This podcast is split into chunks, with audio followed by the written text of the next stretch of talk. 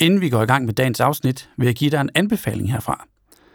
Programmet er sponsoreret af HD-uddannelserne på CBS, og hvis du er interesseret i de emner, vi taler om i programmet, og går og tænker på, hvordan du selv kan få mere viden, både teoretisk og praktisk, så tilmeld dig en efteruddannelse på hd.cbs.dk-efteruddannelse. Og nu tilbage til programmet. Du lytter til Hvem bestemmer i morgen? med Erik Korsvig Østergaard. Podcasten er sponsoreret af HD-uddannelserne på CBS.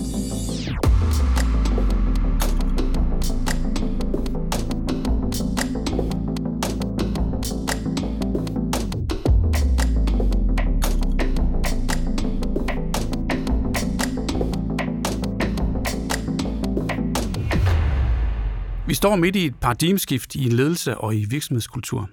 De mest brugte årsagsforklaringer er en massiv og irreversibel teknologisk udvikling og forandringer af samfundsnormer og nogle globale kriser, som vi skal løse sammen, f.eks. pandemier og klimaforandringer. Paradigmeskiftet har medført, at der er behov for at løse problemer på nye måder, der er behov for en ny type ledelse, og der er behov for innovation. Og derfor har vi i den her sæson af Hvem bestemmer i morgen haft tre temaer.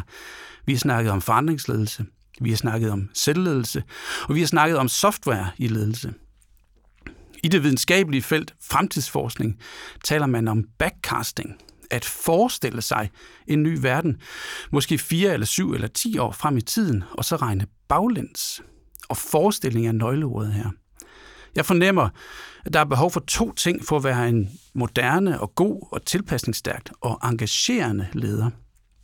For det første er der behov for netop forestillingsevne og fortællekunst og formidling. Vi skal sammen skabe en idé om, hvordan vi gerne vil have vores verden, og hvordan vi kommer derhen. Og for det andet er der behov for at kunne reflektere over, hvad det vil sige at være et menneske. Hvad relationer er, og hvordan vi tager vare på hinanden med værdighed. Hvordan gør vi det? Er det ikke netop det, sådan noget som kunst kan, forestillingsevne og refleksion? Hvordan bruger vi så kunst og kreativitet i vores ledelsesrum, så det bliver en integreret del af vores kultur og vores ledelse? Og så det ikke blot bliver underholdning og noget, vi tager frem ved festlige lejligheder om fredagen, men så det reelt hjælper os til at skabe idéer og innovation. Hvordan skaber vi kreativitet i ledelsesrummet? Til at hjælpe os har vi øh, tre ledere med sans for kreativitet og innovation. Vi har øh, selvfølgelig Le Gammeltoft. Velkommen til, Le. Tak skal du have. Øh, founder og CEO af Heartbeats. Vi er glade for at være i dine lokaler, i dit podcastudstyr. Det her er en fornøjelse at få lov til det. Og øh, Peter Lodal, operasanger og musikchef for Copenhagen Phil. Velkommen til, Peter. Mange tak, Erik. Det er godt at se dig igen. Og øh, Anne Fleischer, CEO ved Leo Innovation Lab. Velkommen til, Anne. Tusind tak. Anne, jeg vil gerne starte med dig. Hvordan, øh, hvordan arbejder Leo Innovation Lab? Der, der ligger meget i ordet, et Innovation Lab. Hvad laver I? Vi øh, forsøger at skabe fremtidens løsninger inden for øh, det at behandle hudlidelser og hudsygdomme. Det vil sige, at vi forsøger at definere fremtidens øh, patientrejse. Og det vil sige, at vi løser de problemer, vi ser i dag, de store problemer og udfordringer, en patient har i dag, ved at skabe fremtiden gennem digitale løsninger. Hvordan, hvordan får I så alle de der idéer? I må også have, har I sådan en krystalkugle, eller hvordan, øh, hvordan gør I det? Og jeg vil ønske, at vi havde en, øh, en krystalkugle. Mm-hmm. Øhm, jamen det vi gør, det er øh, at se på de udfordringer, der findes i dag. Hvad er det for nogle problemer, en patient oplever, når man er så uheldig at have en øh, hudsygdom? Øhm, så kigger vi rigtig meget på, hvad er problemet? Og er problemet i virkeligheden det, der bliver fortalt, eller er problemet et andet? Det vil sige, hvis et problem er, jeg har fået noget på min hud, men der er et halvt års ventetid, til jeg kan komme til hudlægen.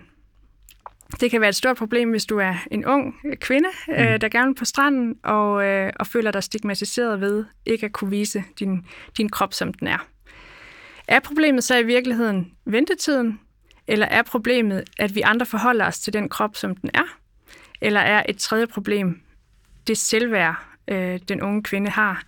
Som du kan se, så kan man gå til et problem på ekstremt mange måder, og det betyder også, at løsningsrummet kan være meget, meget forskelligt i forhold til, hvilke problem du forsøger at løse. Mm. Det lyder som, det, det er, det, den arbejde, som, som du har som leder, der er rigtig mange bevægelige dele, der er rigtig mange ting, øh, der er mange, mange ubekendte, der er mange uh, uforudsigeligheder også. Jeg har været fulgt lidt med i jeres arbejde over de sidste, hvor, hvor mange år har I eksisteret? 5, 6, 7 år? Anne? Vi, øh, vi stiftede øh, labbet i, i 15, okay. og øh, begyndt at lancere produkter i 16. Ja, jeg kan godt huske nogle af de der historier, der har været omkring, hvad I er, og I har, I, der, I har ikke nødvendigvis noget, noget øh, profitmål, men I har et impactmål. Alt det, der ligger i, i det, hvordan, hvordan, øh, hvordan skaber I den der mængde kreativitet? Det må være uhyre kreativt at arbejde hos jer. Hvad gør I, Anne, for, for, for, for det til at ske? Der er naturligvis mange elementer i det, men, men sådan to helt grundlæggende elementer, det er at finde et talent, øh, og give dem den plads, de skal bruge for at få deres hjerner i spil. Og så er der sådan en helt klassisk metodeværktøj, der sikrer, at vi eksempelvis går til problemløsning på en meget øh, struktureret måde. Vi laver sprints på en meget øh, struktureret måde, og så lytter vi ekstremt meget til, hvad brugerne siger, når vi viser dem øh, et eksempel på en løsning. Mm. Og de mennesker, I har, har ansat, er det, har de nogle specielle kompetencer for at kunne varetage det der, eller trives i, i det der rum? Jeg vil sige, at vi har en meget divers øh, medarbejderskare.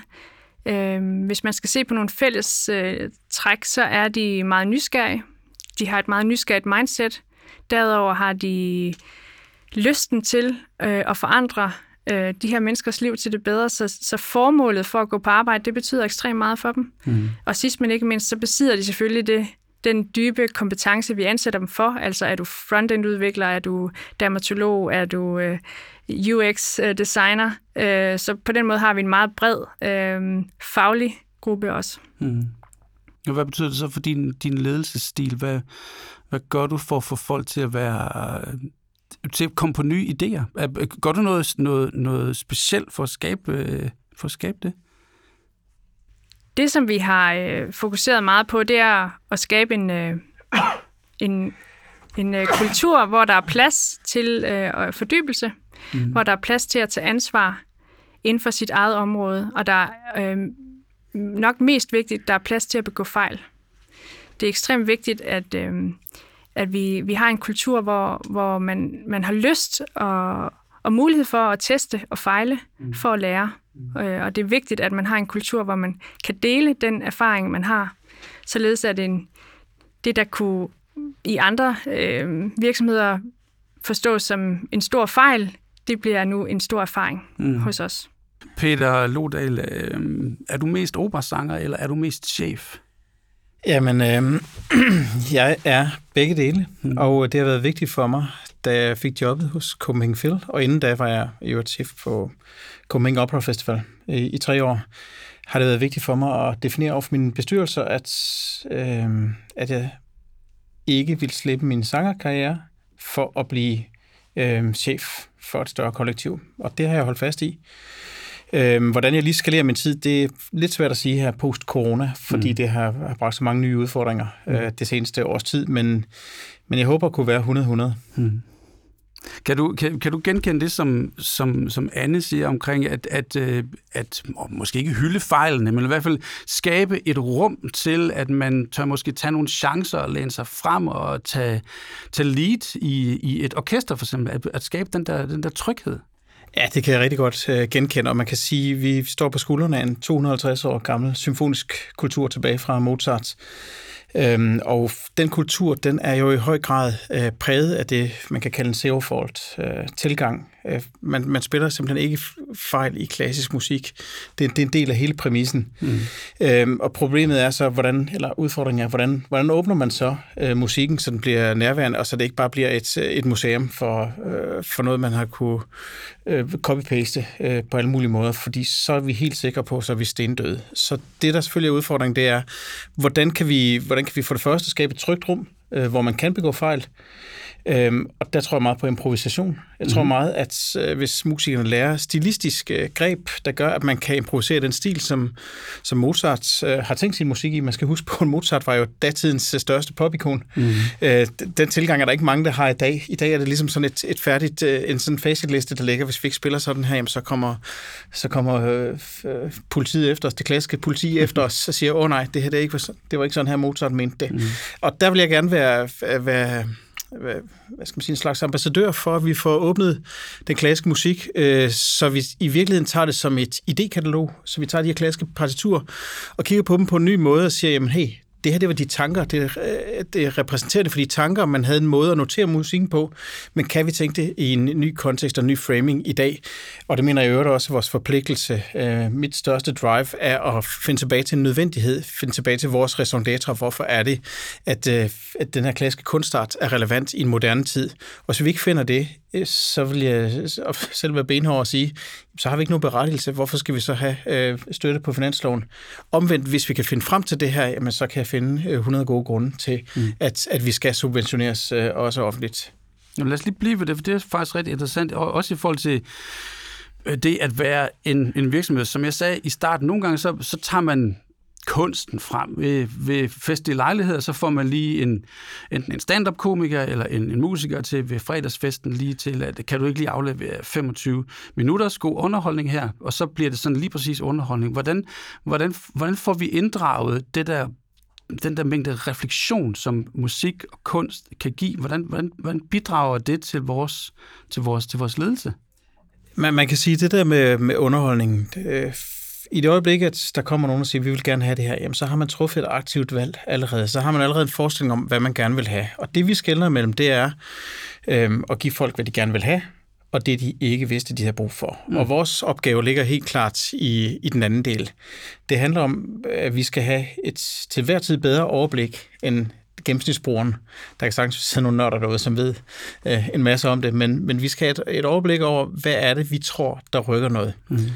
Øhm, og der vil jeg sige, den, i den sammenhæng, bare lige for at vende tilbage til nødvendigheden, for jeg mener faktisk, det er det, det drejer sig om. Mm-hmm. Kan vi gå ind og påvise, at, at vi har lavet den symfoniske broccoli, og dermed mener jeg, at den, øh, det input, vi får på et mentalt plan, på et åndeligt plan, alt det, vi tager ind, som ikke er målbart øh, vibrationer, kan vi gå ind på et eller andet sted og vise, at øh, det, vi har en antagelse om, virker, den fornemmelse, man har, når man sidder i den store vibration og mærker, at man bliver forløst kan vi gå ind overhovedet og finde noget evidens øh, på det område. Og det er faktisk, det er faktisk noget, vi går ind øh, og kigger på nu, og prøver at få to Ph.D.-stipendiater øh, fra Universitetet i Oslo, øh, en afdeling, der hedder Ritmo, prøver at indgå et samarbejde med dem. Mm-hmm. Øh, der findes nogle forstudier, der, der kan vise, at man for eksempel kan nedsætte, eller at der er en synkronisering af, af hjerterytmer, folk, der synger i kor, Mm-hmm. Øh, pulsen bliver simpelthen synkroniseret, når folk synger bestemt type musik. Mm-hmm.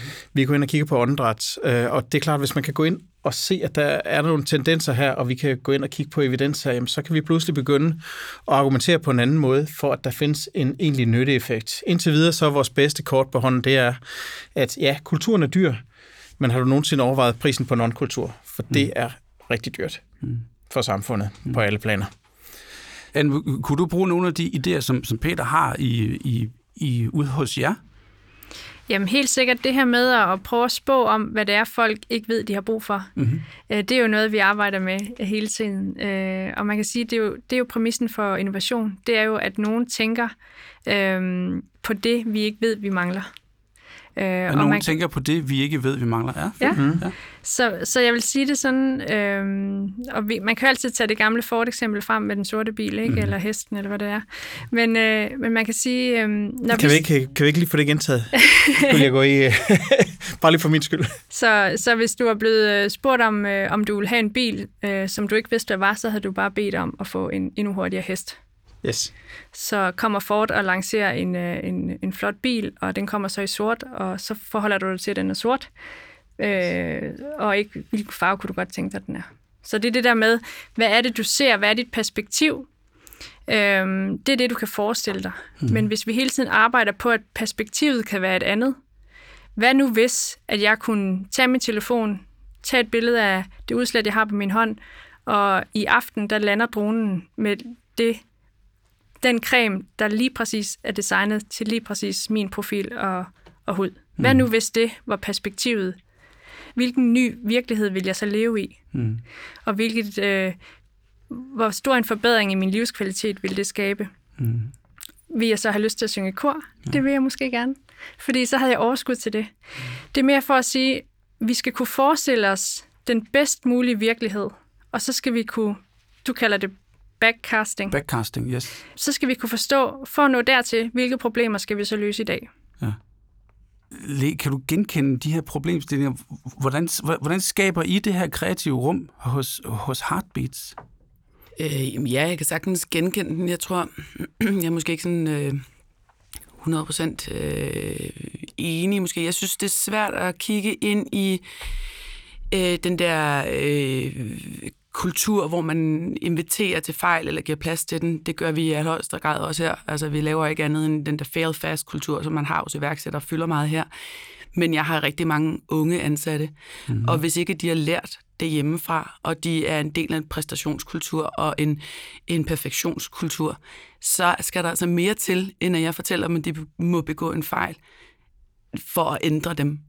Øh, jeg ser så meget, altså jeg er faktisk blevet overrasket de sidste par år over, hvor sårbare de unge er, og hvor mange øh, mentale udfordringer de har, som, jeg, som skræmmer mig en lille smule i forhold til, at vi taler om de unge som sådan en homogen masse, der skal ændre fucking verden og redde vores røv, når vi sidder på plejehjem og sådan noget. Altså, jeg kan bare se, at der er stress og angst og OCD og bulimi og alt muligt, fordi de er så presset. Mm. Så hvis jeg fortæller dem, at de skal kunne fejle, det kan de godt. Der er ikke nogen, der får skal ud her over noget, med mindre du sætter ild til stuen.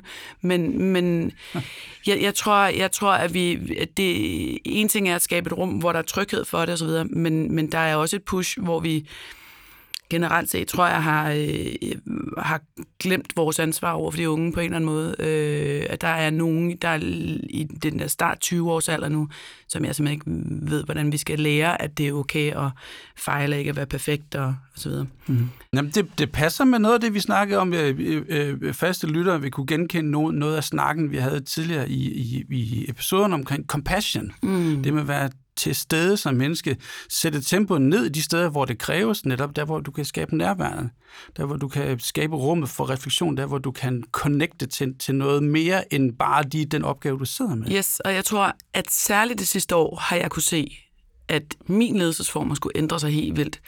Fordi øh, normalt snakker du om, at en leder ansætter nogen, der ligner øh, en selv. Det har jeg vidderligt ikke gjort. Der sidder 35 individer, som reagerer forskelligt på de her kriser. Og den menneskelige connect, der skal være, når man har det svært, er meget vigtigere, end øh, vi måske husker, når vi sidder og mm. taster på vores tastatur og tager billeder med vores telefon. Hvor meget af det tager du med næste år, næste år, næste år igen? Den der, den der fingerspidsgefühl for mennesket. Ja, men jeg synes, at kulturen har bygget på det. Jeg tror bare, at når jeg har travlt, har jeg glemt det, og så fordi at jeg ikke har særlig meget brug for at blive set og anerkendt mm. selv, så, så tænker jeg, at det sådan har andre mennesker det også. Mm. Og der er jeg lige blevet hævet ned med et stort, tungt ungdomscorona-anker, mm. og jeg ved, at det skal, det skal jeg have meget mere fokus på. Mm. For det er nemt som chef at bare sige, at hvis de har et problem, så banker de på. Mm. Nej, det er ikke alle, der gør det. Mm. Ja, men det, jeg synes, det er nogle øh, virkelig gode refleksioner og meget øh, fine øh, overvejelser. Øh, vi arbejder, øh, eller jeg, jeg prøver i løbet af en uge, jeg har 80 ansatte. Jeg har sådan en regel for mig selv, at i løbet af en uge skal jeg nå hen og, og have kontakt med hver medarbejder. Øh, ellers har jeg ikke performet ordentligt. Og det, kan være, det kan være stort og småt. Med 80 personer. 80, 80 mennesker. Ja. Og du har 80, fordi du har strygeorkester med, eller du har et helt orkester med, ja. hvor mange? Jeg har, jeg, hvad skal man sige, jeg har 65 i orkester, så har jeg en administration på 15. Yes. Til at skulle planlægge. Øh, vi planlægger også, ja, de facto også musikchef i Tivoli i, øhm, for alt klassisk musik og alt, hvad der kører i koncertsalen. Så vi har en stor planlægningsdel, øh, og så har jeg driften af symfoniorkester, øh, hvor det kan være stort og småt. Og en af de vigtigste erfaringer, jeg har gjort mig, det er, at, at man aldrig kan tillade sig at skalere størrelsen af problem ud fra andres, øh, ud fra ens egen præmis. Yes. Øh, og og det, det har nok været en af de vigtigste læringer, jeg har gjort, at når øh, der kommer, nu kalder vi ham Ole, øh, kommer til mig, mens jeg sidder og har en hovedpine over, at vi mangler øh, 13 millioner per år på finansloven, og synes, at det i min verden er et stort problem, fordi det øh, vil kunne betyde afskedelse af x antal musikere. Øh, pludselig, mens jeg sidder og føler, at jeg har travlt med det, kommer Ole og siger, at øh, jamen, øh, størrelsen på de podier, vi har øh, nede ved violinerne, øh, de, de skulle egentlig hellere være 16 cm højere øh, end, end 14 cm. Øh, fordi så kan vi bedre se dirigenten. Øh, det, jeg har fundet ud af, det er, at jeg er en dårlig leder, hvis jeg ikke tager det øh, for pålydende. Hmm. Fordi det i Oles verden øh, betyder meget. Det fylder hans verdensbillede, og det gør en kæmpe forskel på øh, hans stressniveau, om han kan levere eller ikke kan levere i forhold til det her. Og hvis jeg ikke kan gå ind og sætte mig ind øh, på det niveau, jamen så har jeg fejlet. Mm. Øh, og derfor så har jeg lavet en regel, at jeg kommer rundt, og så er der nogen, der ikke har noget. Så siger de, ja, jamen, det var fint, jeg var på weekend med ungerne, og det var dejligt, og vi glæder os til at spille koncert. Så kan jeg mærke, okay, det er ikke her, det brænder på. Øh, og så kommer der pludselig de her uforudsete ting, og det kan være alt muligt. Det, det er altid være... noget, der koster penge. ja, i hvert fald... I hvert fald Eller tid. I hvert fald, ja, og, og, og, og, ja, præcis. Fordi det gør det, hvis du ikke opdager det. Hvis du ikke, hvis du ikke det er ligesom et, et hul i et par kobberbukser, et par jeans. Øh, hvis du ikke får stoppet hullet fra starten, så ved man godt, hvad der sker med det. Øh, og det går lynhurtigt. Så det er derfor, det handler om at komme ind og få kontakten, og få den så tidligt som muligt. Og det bestyrker øvrigt øh, det, som man i business- eller management-sprog vil kalde det store narrativ. Fordi det øjeblik, man kan samle og lave de her fællesnævner på tværs af virksomheden, uanset hvor man sidder, mm. jamen så er det også, at man i hvert fald i min optik vil kunne gå ind og motivere og skabe det, som jeg tror rigtig meget på, og som vi arbejder med i musikken, det er den fælles store vibration. Hvis jeg tager det her, nu sidder jeg med et vandglas, skal jeg sige til, til podcast-lytteren, øhm, og jeg holder det øh, uden at, at holde det fast. Hvis jeg gør sådan her, så har glasset en vibration.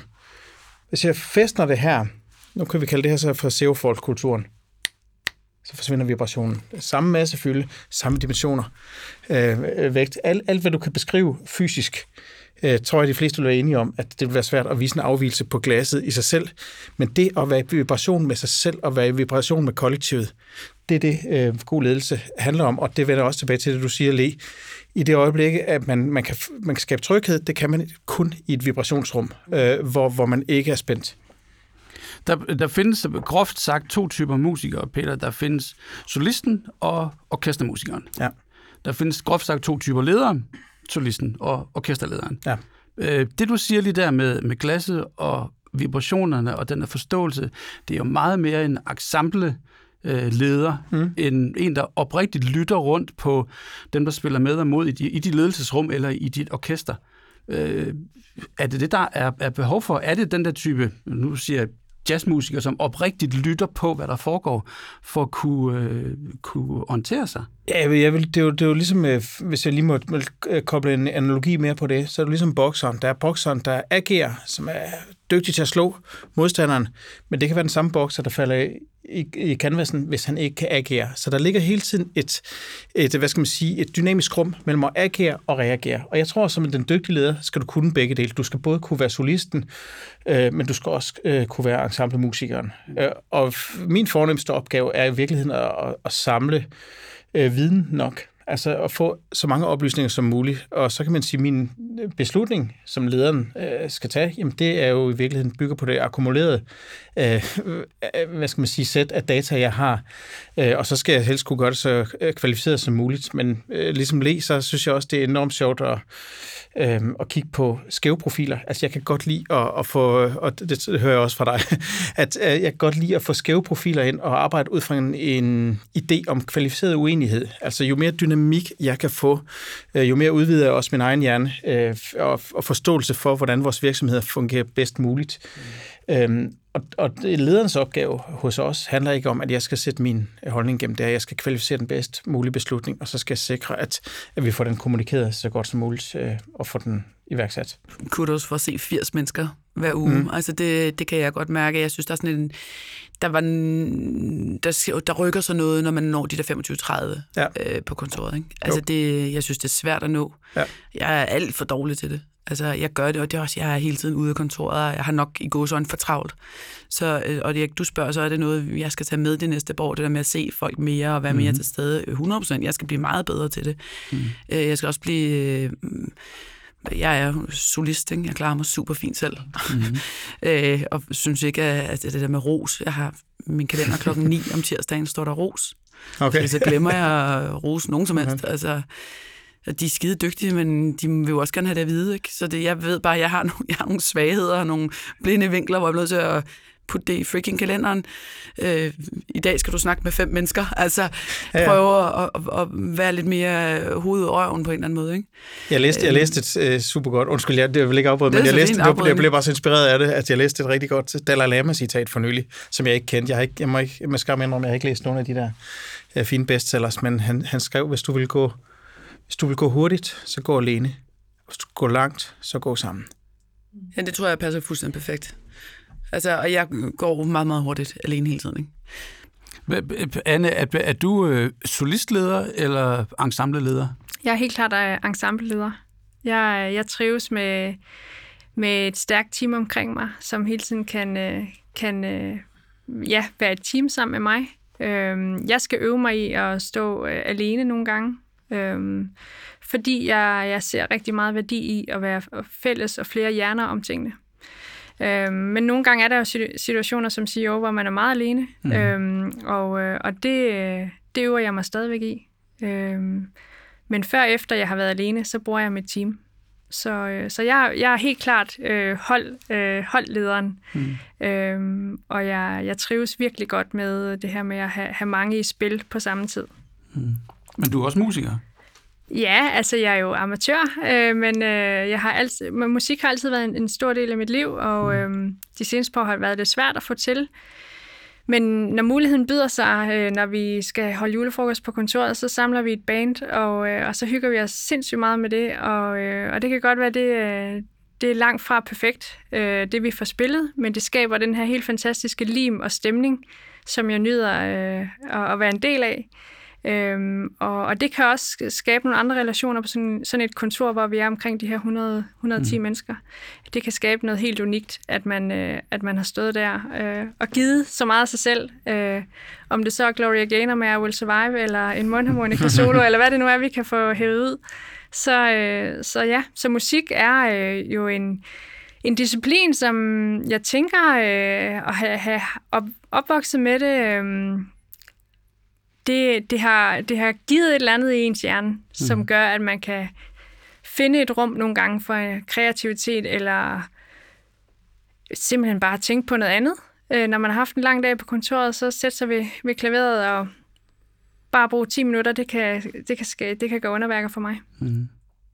Jeg synes, jeg oplever flere flere ledere og ledergrupper ansætte folk til lederstillinger, som ikke bare har sådan en klassisk T-profil, hvor du har en, en horisontal øh, T-bar op for oven, som har de brede kompetencer, sådan noget med marketing, PR, forandringsledelse, økonomiforståelse, og et, et dybt øh, horisontalt øh, horisontalt, vertikalt T hedder det, benet T, som er din, din faglighed, men de har også et ekstra ben, altså det er ikke bare en T-profil, men det er et pi profil med to ben, de står på, hvor det andet ben i teet, eller så i piet, er så noget, noget helt anderledes. Typisk så er det madlavning, eller improvteater, eller stand-up-komik, eller, eller musik eller en art. At, at de ledertyper, som, ah, som trives i det her, både det kreative rum og det foranderlige rum, de har mere end bare fagligheden, de har også en kreativ åre. Kan du genkende det? Det kan, jeg, øh, det kan jeg godt. Det er jo ikke altid, man ved, at folk de besidder de, i starten i hvert fald, de, de talenter også. Men jeg vil sige, det det gør at have sådan et kreativt ben, det er, at man, man er ikke bange for at sætte sig selv i spil. Altså man er ikke bange for at, øhm, at give den del af sig selv i, i de situationer, hvor det kræves, eller hvor det vil være godt. Og øh, det kan jeg i hvert fald se på mig selv. Øhm, når man engang har siddet på en scene og, og spillet for x antal mennesker, så har man ligesom overtrådt den der grænse med, øhm, det gør mig ikke flov, eller det gør mig ikke øh, eller nervøs på den måde. Det kan jeg gøre igen. Mm-hmm. Øhm, det kan godt være, at jeg ikke synger perfekt, men jeg kan sagtens stille mig op og synge en sang, hvis folk gerne vil have det. Så jeg tror, det der med at sætte sig selv i spil, øhm, det, er, det er ligesom det kan man gøre, fordi man har det ekstra et eller andet sted. Og det kan, det kan medarbejdere godt lide. De kan mm. godt lide, at, øh, at, man, øh, at man giver den del af sig selv. Det har jeg i hvert fald oplevet. Ja. Den reagerede du på lige. Ja, men det er fordi, jeg tror, at jeg i virkeligheden synes, at det handler øh, om, at man har personlighed. Mm. Altså, øh, at man ikke er et 12-tal. Altså, Jeg bliver jo sådan lidt små overfølsom over for øh, ansøgere, der kun får 12. Fordi øh, jeg er ligeglad. Hvad har du lyst på livet? Har du rejst? Har du oplevet noget? Har du en fritidsinteresse? Øh, brænder, du, altså, brænder du som menneske for noget som helst? Eller er du bare blevet en del, sådan opslugt af folks forventninger om, at du skulle have 12? Mm. Jeg gider ikke at have en ansat, som bare levede op til deres forældres forventninger om, at de skulle have 12 taller. Altså, det, det, jeg kan ikke bruge det. Mm. Det er fuldstændig klokkeklar omkring, at hvis ikke du har et CV og en personlighed, som fortæller en historie om dig, så, så bliver du ikke ansat her. Altså, jeg er ligeglad med dine karakterer, og jeg kommer aldrig til at spørge, om du har skrevet det speciale færdigt, fordi I do not give a fuck. Du ligner ikke mig, hvem er du? Det er jo alt det, jeg synes, der er det spændende. Det er jo det, det rum der, Mm. som, hvor kulturen bare er sådan en vigtig spiller, ikke? Hvem har ansvaret for at få det til at ske? Det har øh, medierne i allerhøjeste grad. Ikke? Det har vores public service medie, er i allerhøjeste grad. Det har for vores forældre. Øh, når jeg tvinger mine børn til at høre Mother for Pink Floyd øh, 45.000 gange, selvom de havde det, så er det fordi, at det skal de. Mm.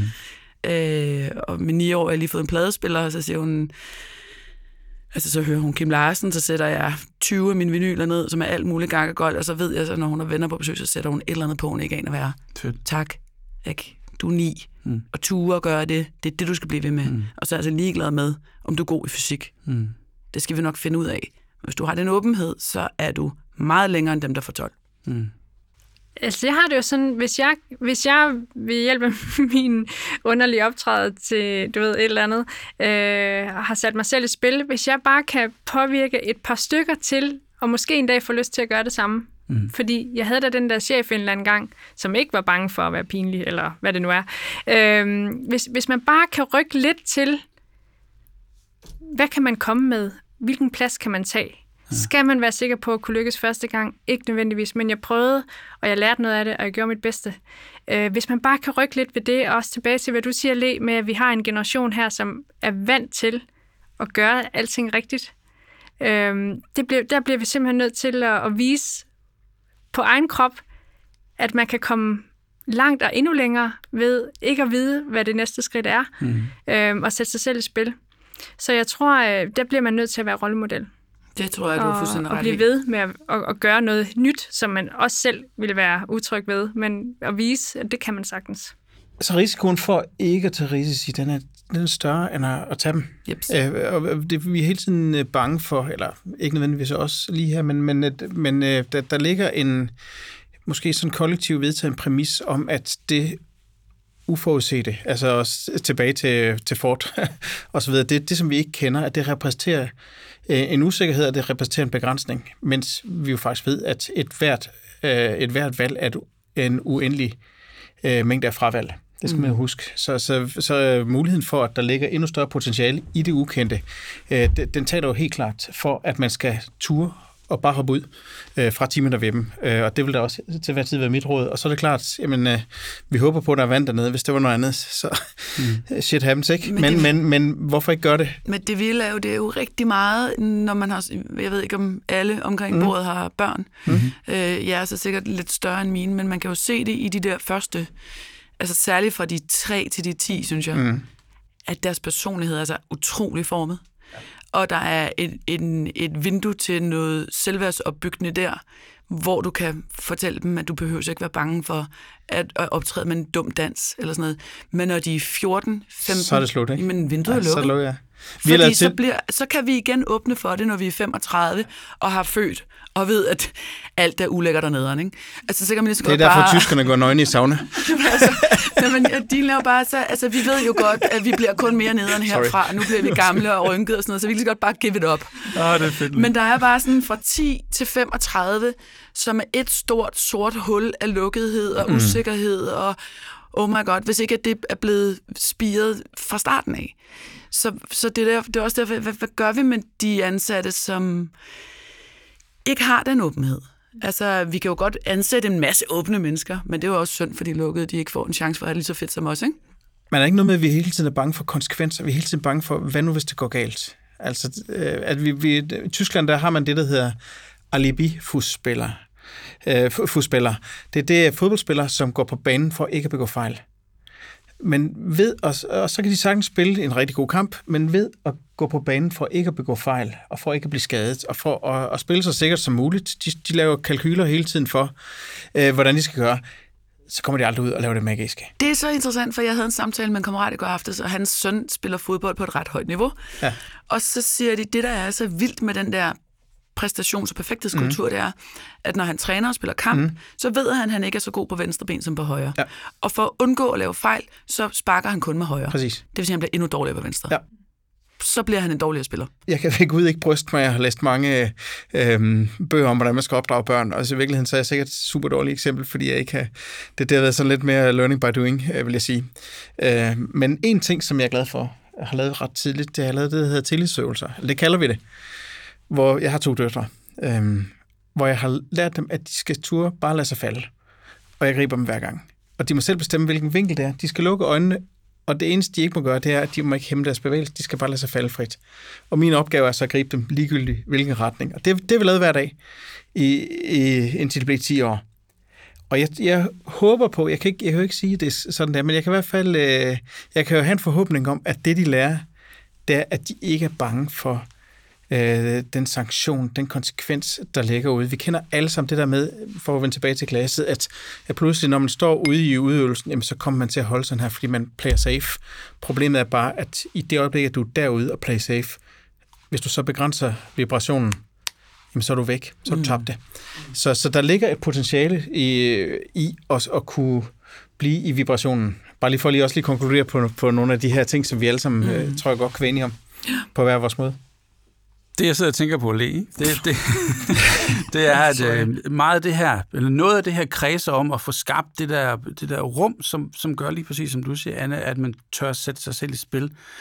Og lidt tilbage til det, som, som du sagde, Peter, noget, noget årsagen til, at nogen ikke gør det her, det er, at det har en konsekvens for eksempel på aktiemarkedet. Mm. Der er nogle store virksomheder, som virkelig ikke tør gøre de her ting, fordi de er bange for at få tæsk med det samme, mm. og så ryger der måske 3 point eller 10 point af deres aktier, og så har de tabt så så meget, så de, de spiller det rigtig, rigtig meget safe. Mm. Og det er sådan nogen, som Leo Pharma har sat sig ned og, og lagt, nu ved jeg ikke, hvor mange millioner kroner i et innovation lab, er mm. jo et bet. Ja. Man tager et bet. Der har de jo eller nogen har sat sig for at sige, det her, den her risiko, den tager vi. Tilbage til risicien, som du også taler om, Peter. Vi tager den her risiko, spiller det her ind. Vi har ikke en forventning om, at det partout leverer penge. Det leverer i hvert fald impact. Om ikke andet har vi fået eksponeret, eller vi har eksperimenteret med det her rum, at vi gerne vil skabe det her. Mm. Det kræver en masse... Det, det kræver ro, det kræver, øh, at man tør og det kræver også, at de har hyret sådan en, sådan en som dig ind, Anne, som, som vil være med til at spille på den der måde, fordi mm. det kræver det. Ja. Jamen, det kræver det, og man kan sige, øh, der er også en konsekvens ved ikke at gøre det. Eller back til, øh, tilbage til, øh, til Peters øh, kommentar. Altså, hvis ikke Leo havde gjort det, så havde vi ikke siddet i dag med en portefølje med 10 virksomheder, der i dag gør en bedre forskel for mm. de her patienter.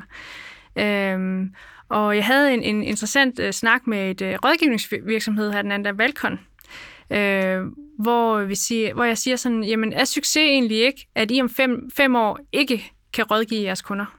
Fordi der er de så dygtige, at de kan, de kan det hele selv. Er det ikke succes?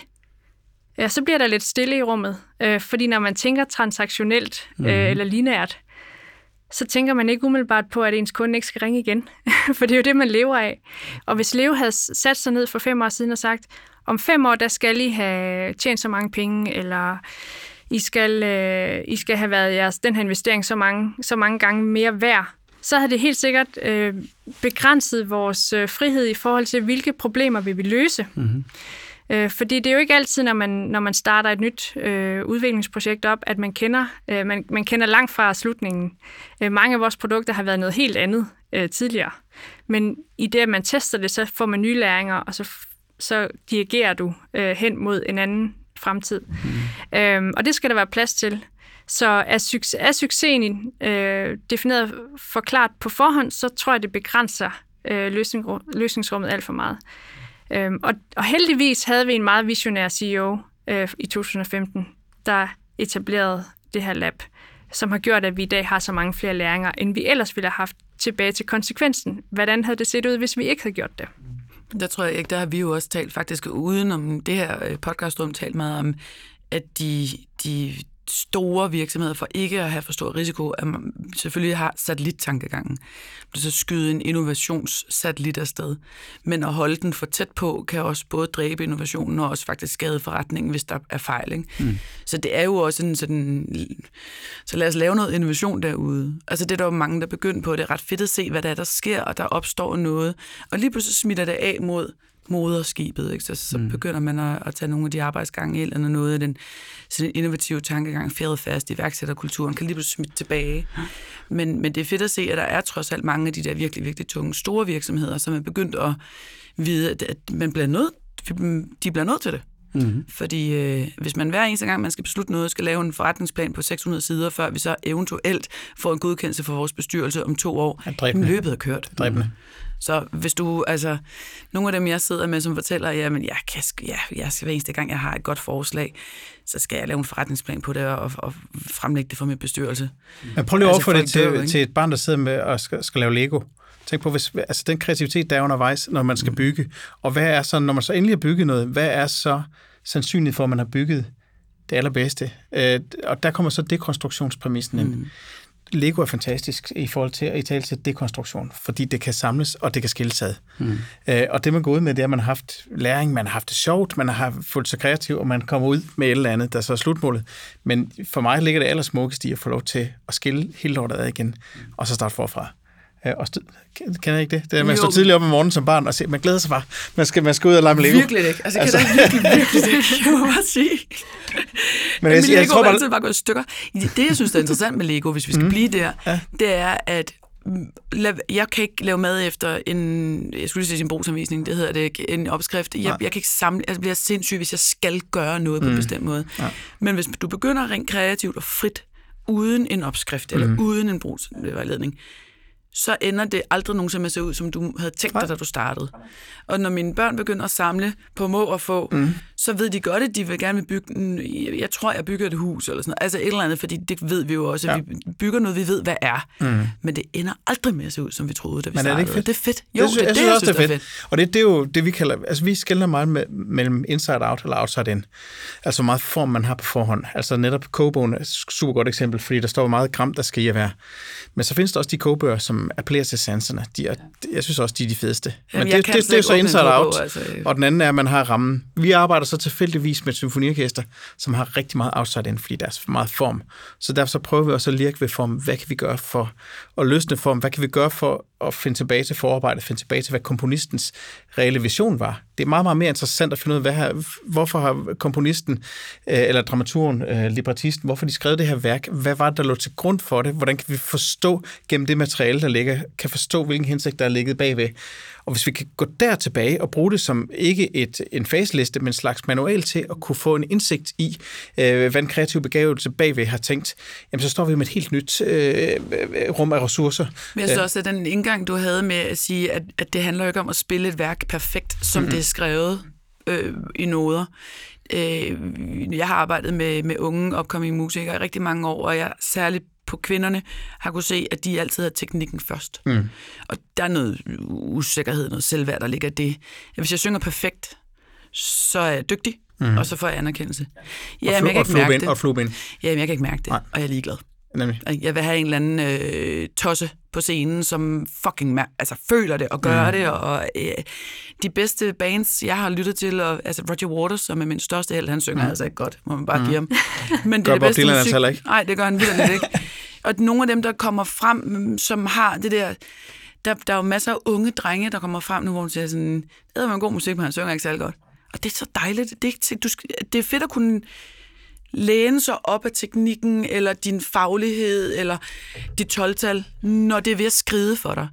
Mm. Men det er jo det menneskelige indlevelsesevnen og nysgerrigheden og åbenheden, der skal ligge forrest. Og så kan du have din faglighed og din IQ og din alt muligt, som du så falder tilbage på. Mm.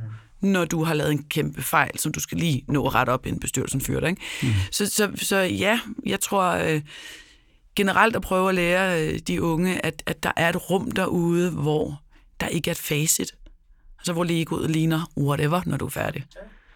Det, det er en ret stor udfordring opgave for os fremadrettet, tror jeg. det er jo et perfekt oplæg til det, det, det spørgsmål, jeg har lige nu læst, som er titlen på den her mm. podcast. Hvem bestemmer så i morgen? Hvem, hvem, driver, hvem driver det i morgen? Mm. Du spørger mig. Jeg spørger Tusind dig tak. Ja. Selv tak. Øhm, jeg synes, at det simpelthen er et ultra kompliceret spørgsmål. Tak, fordi at øh, jeg er en lille smule halv kvart pessimistisk i øjeblikket. Efter at have haft ret godt øh, sådan fingre nede i det politiske øh, univers i nogle år nu og prøvet at gøre noget for erhvervslivet, værksætter, mediestøtte og alt sådan noget. Der sker ikke en skid, og de dræber alt godt. Ikke? Altså, det er jo altså roundup for innovation øh, politik. ja, og jeg, jeg synes, det er svært, fordi så længe der overhovedet ikke er noget mod der, så har jeg svært ved at se, hvordan innovation skal få den plads, jeg synes, den fortjener. Mit bedste bud er, at det er de få øh, iværksættere og kreative ledere og folk i det private erhvervsliv, som, som har en, en sag og værdigrundlag, de vil kæmpe for, og som er innovative, tør at skabe noget og stå op mod det eksisterende. Men det, jeg ser nu, hvorfor jeg er kvart pessimistisk efterhånden, det er, hvis du gør det, altså det er hårdt at tage den kamp og blive ved med at kæmpe, når der ikke er nogen, der bærer dig videre. Mm. Så jeg håber, at, det er, at der er nogen af de unge, modige, kampvillige, lystende, der kommer ud og skaber nogle løsninger for, for os alle sammen, som vi kan leve på. Men øh, jeg synes, det er benhårdt, og jeg vil være meget taknemmelig, hvis der er flere, der gør det, end jeg forventer. Men, øh, men det er hårdt, og det bliver hårdt for dem. Men så vi... unge, innovative værksættere med kampgejst. Og der har noget at kæmpe for, som du også. Ja, 100 procent. Men dem kan vi jo godt hjælpe. Vi kan, altså, vi kan jo hjælpe hinanden til at, at blive ved med i talsæt lige præcis det der, så det ikke kun handler om alt det andet. Ja, det kan vi godt, men jeg tror, det er rigtig, rigtig svært for dem at skabe det, den enorme forandring, vi sidder og venter på lige nu, hvis ikke, at vi også har politisk velvilje mod. Mm. Og det har vi ikke. Mm. Det har vi bare ikke, det må jeg sige. Mm. Anne, kan du genkende det, som Lee siger? Eller ja, har jeg, hører, hvad hun siger, ja. ja, jeg hører, hvad hun siger, men, øh, men jeg, jeg ser noget mere positivt på det. Mm. Hvem øh, det gjorde jeg også i går. Så, så lad, lad, lad mig tage ja-hatten på i dag. Øhm, så, kan vi, så kan vi mødes på midten. Ikke? Men øhm, jamen, jeg ser bare så sindssygt mange dygtige mennesker hele tiden, mm-hmm. øh, som har de der helt fantastiske hjerner, øh, og som arbejder for nogle formål, som er virkelig anerkendelsesværdige. Jeg ser en helt skare af grønne ingeniører, der kæmper for at sænke vores CO2-aftryk. Øh, der, er, der kommer flere og flere penge til at, at støtte nogle store initiativer, som skal gøre, at vores aftryk om mange år bliver forhåbentlig lidt mindre. Så jeg ser egentlig en masse gode folk vælte ud af DTU og være i de her virksomheder, hvor de virkelig kommer til at gøre en forskel. Og der føler jeg mig stolt over, at vi i Danmark faktisk har så stor en talentmasse. Mm. Øhm, så jeg føler, at vi laver et aftryk på verden, som er, som er værd at kæmpe for. Og kan vi sætte dem i spil på den rigtige måde? Så tilbage til det spørgsmål, hvem bestemmer i morgen? Jamen det gør dem jo, som har rygsækken i orden, som, øh, som lige øh, refererer til, men som sætter den i spil på en kreativ måde. Mm. Øhm, så vi ikke forlænger verden med brædder, men ser en ny verden og ser på, hvordan kan vi så løse problemerne, så vi allerede starter i morgen. Mm. Så jeg, har, jeg, har, jeg er fuld af forhåbning, og, og jeg, jeg møder så mange seje øh, unge, som, øh, som, som kan hjælpe os i den her retning. Og ja, med politisk velvillighed og en masse kapital i spil, så skal vi nok komme derhen. Hmm. Peter? Uh, ja, men det er, det er et komplekst spørgsmål. Mm. Øhm, men jeg er måske også, øh, i hvert fald i forhold til min branche, som er inden for kulturen, så er jeg måske lidt, øh, jeg er selv måske lidt mere liberalt tænkende menneske, end, øh, end mange i min branche, som er, som er bundet meget op på noget vanetænkning, og også jeg tror, bare lige for at tage helikopter på med, med hele den grønne omstilling, så ved jeg, jeg tror, det er markedet, der kommer til at ændre det. Jeg tror, ikke, jeg tror overhovedet ikke på det politikerne, der gør det. De, de kan sige en masse, øh, og det, det er beundringsværdigt, de kan sætte standarder, men jeg tror, at selve markedet kommer til at, at, at drive den, og jeg tror også, det kommer til at ske, så jeg er sådan set positiv realist omkring det. Mm. Øhm, og så ser jeg også en masse forhåbning. Øh, der er nogen, der skal fingrene ud, og så er der rigtig mange andre, der der har rigtig meget at byde ind på. Så jeg vil sige, hvis man tager spørgsmålet for mig som leder, jamen så min opgave vil være at indsamle bedst muligt kvalificeret grundlag for at træffe beslutninger på. Øh, hvis, hvis jeg nu bare lige går ind i min egen øh, funktion som leder, så er det klart, at jeg skal, jeg skal bestemme.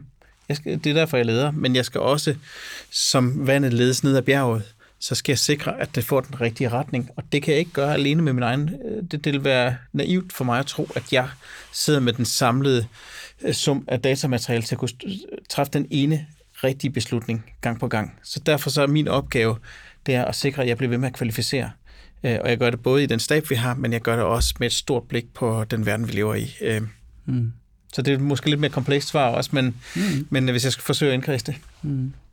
Så det gør, det gør den modige bestemmer i morgen.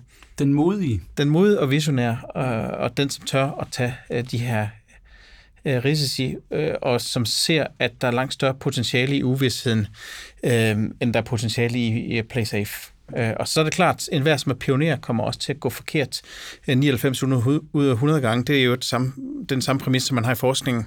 Men når man så rammer den, uh, jamen så er det det hele værd. Jeg er rigtig meget ude hos grønne iværksættere i øjeblikket, og når jeg ser, hvor mange benspænd, der bliver sat op for dem politisk, så, så bliver jeg sgu lidt øh, ærgerlig. Øh, mm. For der er en, virkelig nogle geniale, modige mennesker derude. Ja. Var ude hos øh, Dansk Tang, som er den, den første danske CO2-negative virksomhed i mm. år. Ikke? Og de øh, skal lægge kæmpe depositumer for at gro tang. Altså, vi er i gang med at, at udrydde øh, vores liv ude i havene. Vi mm. er fuldstændig tumpet altså, i forhold til, hvordan vi behandler vores natur. Tang kan man ikke sige noget som helst negativt om, men der er kæmpe depositummer. Så han er op mod et landbrug, som får millioner af kroner i støtte. Mm. Han skal selv lægge kæmpe depositummer, og hans godkendelse varer kun i 3-5 år. Mm. Hvilken investor lægger en masse penge i noget, hvor du har en godkendelse i 3-5 år? Mm. Altså, der er så mange benspænd, og det er der, hvor jeg bliver, mm. jeg bliver frustreret og vred, og bliver pessimistisk, og så begynder jeg at kæmpe og ja. råbe. Ikke? Så jeg har jo altid sådan nogle, så begynder jeg at råbe om noget andet. Lige nu har jeg sådan et, det kan ikke nytte noget med alle de offentlige støttekroner. Nej, men, det er også, men nu tager du også fat i byråkratisering. Den synes jeg også er helt forfærdelig. Ja, altså. men den er bedre med med svær ja. at gøre ja. op med, for det er faktisk den, der styrer landet. Ja, ja men det... Øh... Sådan set. Ja. Så vi bevæger os jo alle sammen inden for det. Lige modige vi er, ja. og lige innovative vi er, og lige dygtige vi er til at spotte talenter. Mm. Så er vi et byråkratisk styret land, ikke? Så øh, jeg der, er der, ligger, der ligger en tung... Øh jeg ved ikke, hvad Tung jeg, masse der. Det der, hvor jeg tænker, kan vi ikke øh, ruske i den der store bygning derinde? Ja, men det nytter jo ikke noget. Vi skal være mange, der gør det i hvert fald. Jeg var på øh Øh, Global Peter Drucker Conference i 2019, sådan en, en kon- konference med, med 1000 nørder, der samles hvert år nede i, øh, i Wien. Og sidst vi var dernede, øh, der var der sådan en, en gennemgående forståelse af, at dem, der rent faktisk kunne gøre noget, det er jo virksomhederne. Fordi de har en trænet øh, muskel i at forandre noget. De har folk, der melder sig ind, forhåbentlig om samme sag, som du siger, Le, og de har en, kap, en kap, kapitalmængde. Lidt eller det, som du siger med, med, med markedet. Og indflydelse, hvis og de er store nok. Men det er, at, at, at den, den forandringsmulighed, den ligger for eksempel hos, hos, hos det, som I gør, Anne, at uh, der ligger mulighed for ikke bare at levere noget, noget transaktionelt, som du siger, med noget, noget transcenderende. At vi kan få sat menneskeheden på spil. Der ligger så stor indflydelses muskel og magt i virksomhederne. Og det kan være, at det er der, det skal starte. Mm. Ja, ja, måske, altså, men altså, øh, ja. altså, ønsketænkningen jo, vil jo være, at det, det var en kombination, ikke? Jo, men, det vil jeg også sige. Men man kan sige, ja, det er nok de private virksomheder lige for tiden, der skal tage de første, største og første hug og risici og så videre, og så kan man håbe, man derigennem kan påvirke noget lovgivning. Mm. Øh, men det er jo rigtigt, som lige refererer til, en, en, en, et lille firma, som egentlig har et mega godt produkt, men som kæmper hele tiden mod regulativer og, og selvfølgelig lukker de på mm. et eller andet tidspunkt, øh, fordi de giver op. Ja, og det er jo det, vi skal væk fra. Mm. Men jeg tror faktisk, at der, hvor de store virksomheder, det har jeg i hvert fald set, øh, virkelig fungerer for den måde, jeg har opbygget en eller anden stemme i, i den erhvervspolitiske debat, det er også, når der er nogle store øh, virksomhedsledere, som tager en med ind i selskabet. Mm. Altså øh, er modige nok til at sige, nu har vi siddet de her 10 jakkesæt rundt om det her bord, og sagt det samme i fem år. Lad os hive nogle nye stemmer og nogle nye virksomhedsledere, nogle nye iværksættere ind om bordet. Så den magt, de har, den indflydelse, de har, nu når de, nogle af dem, nogle af dem, når nogle af dem begynder at dele den, med nogle af de unge, så rykker der ved mere. Altså, der, der sker noget i det lokale. Og det vil jeg simpelthen bare sige, det er den største opfordring, jeg har. Jeg har nogle, nogle bekendte inden, som har gigantvirksomheder, mm. som begynder at dele deres indflydelse. Og det er vigtigt. Men det er også tilbage til, undskyld, øh, undskyld ikke, men det politisk ideologisk, uanset om det er, lad os nu bare lige tage de to øh, fløje, altså øh, rød og blå, ikke? Men altså, hvis du vender tilbage til liberalismens øh, grundtanke, så er det jo frihed under ansvar. Mm. Alle vil gerne have friheden, men hvor fanden bliver ansvaret af? Mm. Øh, Socialdemokratiet har ret og pligt. De vil gerne have Øh, man siger jo sådan lidt en joke, at øh, Socialdemokraten vil dele dit og dat, men især dit. Øh, men hvor bliver, hvor bliver, hvor bliver pligten af i Stavnings gamle slogan? Altså hvis vi kan vende tilbage til det, som du også siger lidt, det der med, men hvor er vores pligt? Hvor er, hvor, hvorfor kan vi ikke starte der? Hvad er det, vi kan give? Hvad er det, vi kan, hvad, hvad er det, vi kan hjælpe med for at forandre? Hvor, det, hvor vi kan dele, uden at det er den klassiske deling? Yes. det jeg oplever, de store virksomheder, øh, gør, øh, det er faktisk, at de i højere grad ser, at de ikke er en stor enhed, en stor maskine, som arbejder på samme måde, men de er udmærket klar over, at de skal brydes ned i mindre fragmenter, mm. som kan have lokal kultur, ja. lokal slang, øh, mikrosamfund inde i virksomheden, som er meget mere fleksibel, og, og, og som kan også tage hånd om det, som du siger, Peter, nogle, nogle steder blå, nogle steder rød, nogle steder hierarkisk, nogle steder fleksibel. Mm. Og der tror jeg, at de store virksomheder, hvis de forstår det der med, at de skal, de skal, det skal være meget mere nuanceret, den måde, man gør det på. Så vi kan få skabt de passende små rum, hvor folk de kan, de kan føle sig set, hørt og anerkendt. Det er der altså nogen, der begynder at, at, at læne sig ind i, og det ser jeg som en, en åbning ind i, i øhm, den måde, vi kan få også få menneskeheden på plads op og få folk til at føle sig velkommen i virksomhederne. Le, hvor kan vi læse mere om, om dig og det, du er og gør? Åh, oh, Jesus. Øh, er det ikke bare LinkedIn, tænker jeg i virkeligheden? Det der i hvert fald ytrer mig om alt sådan noget her. Det der helt. Øh, alt min vrede. Alt min vrede bliver kanaliseret på LinkedIn. Der ligger kæmpe potentiale i vrede, vil jeg lige sige. Så det, det, Ej, jeg det... tror mere, jeg prøver netop, fordi jeg, har, jeg ved, der er en kæmpe gruppe iværksættere, der ikke har mine kanaler, så dem mm. prøver jeg at tale mm. for på en eller anden måde hjælpe dem med en stemme. Så det er LinkedIn. LinkedIn. Anne, hvor kan vi læse mere om det, du er og det, du gør? Det er også primært LinkedIn. Mm øh, og følge de virksomheder, der, der ligger i, i min portefølje i Leo Ventures, øh, som, øh, som jeg arbejder hver dag for at sikre de bedste rammer og de bedste talenter og den bedste øh, kapital osv. Så, videre. så LinkedIn igen. LinkedIn. Ja, Peter, hvad med ja. også uh, Nej, LinkedIn det, for dig? Så, så, så, så, vil jeg gerne, så vil jeg gerne alene af den grund komme med et ansvar. Men jeg vil jo sige, at jeg tjener, jeg tjener for musikken. Altså i virkeligheden, så er jeg ligegyldig. Mm. Øh, men jeg skal sikre de bedste mulige vilkår for den øh, organisation. Det, det er nu ikke, fordi jeg ser noget paradoks i det, I siger. Øh, så jeg vil sige, jeg at altså det, det, er på, øh, det er inde på Copenhagen Phils øh, hjemmeside, øh, fordi det er, det er der, hvor vi øh, laver nye initiativer som Phil Lab og musik på arbejdspladsen og musik for øh, ikke ressourcestærke og demokratisering af koncertsalen og den slags, som vi har gang i. Hvad er det sidste, du har hørt, Peter? Hvad kan du anbefale?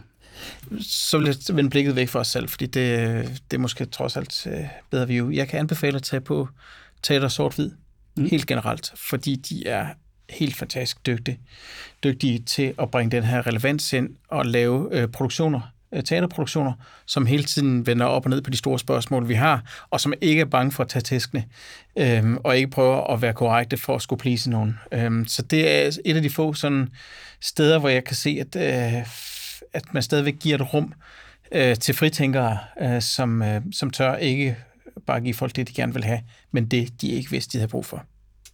Som en krølle og tilbage til det at skabe refleksion, så tak fordi I brugte øh, tiden her og gav os noget at tænke over det. Tak for det. Tak for, at du. Tak for, at.